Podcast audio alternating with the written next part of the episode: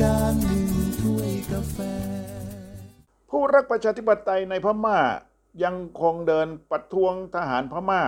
โดยไม่หวั่นต่อโควิด -19 ที่กำลังระบาดอย่างรุนแรง ไปติดตามกันครับ ผู้ชุมนุมประท้วงในกรุงย่างกุ้งยังคงชู 3 นิ้วเป็นสัญลักษณ์ของการต่อต้านการรัฐประหารนะครับ พร้อมร้องตะโกนว่า เราไม่กลัวโควิด แล้วทำไมเราต้องกลัวรัฐบาลทหารพม่าด้วย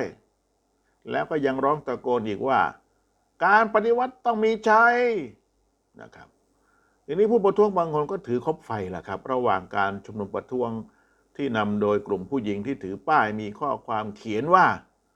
การโจมตีของราชินีปานตะวันแห่งศตวรรษที่ 21 ของย่างกุ้ง ซึ่งอาจอ้างถึงราชินี ผู้เป็นตำนานในการยกย่องว่ามีความเข้มแข็งทางจิตวิญญาณ แล้วก็มีความสามารถในการปกป้องอาณาจักร ทีนี้ทางด้านสมาคมช่วยเหลือนักโทษการเมืองระบุว่า กองกำลังความมั่นคงของพม่าได้สังหารผู้คนไปมากกว่า 900 คน แล้วก็ควบคุมตัวอยู่ในคุกอีกหลายพันคนครับ นับตั้งแต่การรัฐประหาร แต่ว่ารัฐบาลทหารพม่านั้นโต้แย้งยอดผู้เสียชีวิต แล้วก็ระบุว่าฝ่ายกองทัพก็มีผู้บาดเจ็บล้มหายตายจากไปเหมือนกัน ทีนี้จากการประท้วงในช่วงหลายวันที่ผ่านมา ผู้ชุมนุมประท้วงมักจะเผชิญกับลูกกระสุนจริงแล้วครับ ซึ่งผู้ชุมนุมประท้วงบางคนหันไปจัดตั้งกองกำลังติดอาวุธเหมือนกัน เพื่อรับมือกับกองทัพพม่า มีการต่อสู้ประทะกันในหลายพื้นที่ แล้วก็ทำให้ผู้คนหลายหมื่นคนต้องพัดบ้านพัดเมืองไปแล้วในช่วงเวลานี้ สำหรับสถานการณ์โควิด -19 ในพม่ายังคงสูงอยู่ โดยสำนักข่าวต่างประเทศคาดการณ์ว่า เมื่อวันพุธที่ 14 กรกฎาคม 2564 มีผู้เสียชีวิตถึง 145 ศพ สูงเป็นประวัติการณ์ตั้งแต่มีโควิดระบาดในพม่ามา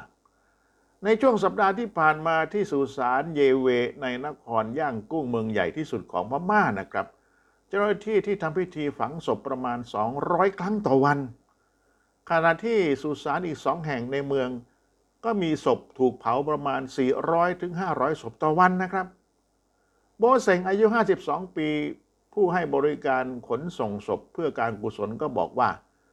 เราต้องขนศพไปยังสุสานต่างๆ เราเดินทางมากกว่า 40 เที่ยวต่อวัน พอเห็นศพที่สุสาน ผมคิดว่ามันไม่ใช่เรื่องง่ายอีกต่อไปแล้ว ทั้งคนจนคนรวย เสียชีวิตจากโควิด -19 มากมายก่ายกอง ขณะที่ทีมอาสาสมัครของเขาเนี่ยมีเพียง 18 คนก็ต้องการอาสาสมัครมาช่วยงานเพิ่มขึ้นอีก เพราะว่าทีมงานไม่สามารถที่จะรับมือผู้เสียชีวิตที่เพิ่มมากขึ้นได้ในช่วงเวลานี้แล้ว ที่เมืองมันนาเลเมืองใหญ่อันดับสองของพม่า เจ้าหน้าที่จากสุสานเอยิงไนก็บอกว่า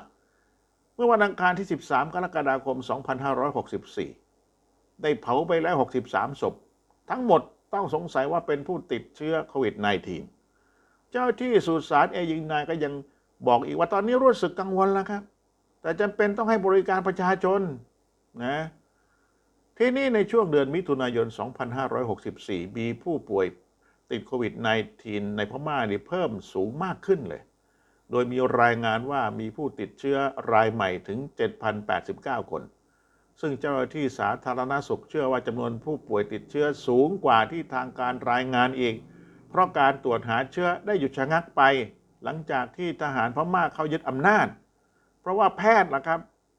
จำนวนมากเลย ร่วมขบวนการอารยขัดขืน ไม่ไปทำงานที่โรงพยาบาลของรัฐล่ะครับ เพื่ออะไรเพื่อประท้วงการรัฐประหารนะครับ ก็เลยทำให้มีผู้ป่วยผู้เสียชีวิต น่าจะสูงกว่า ที่รายงานมาอย่างแน่นอนนะครับ สถานการณ์โควิด -19 ในพม่ารวมทั้งการสู้รบจากกลุ่มชาติพันธุ์หลายกลุ่ม ยังคงน่าเป็นห่วงอยู่ ยากที่จะแก้ไขในช่วงเวลาอันสั้นนี้ได้สำหรับวันนี้ สวัสดีครับ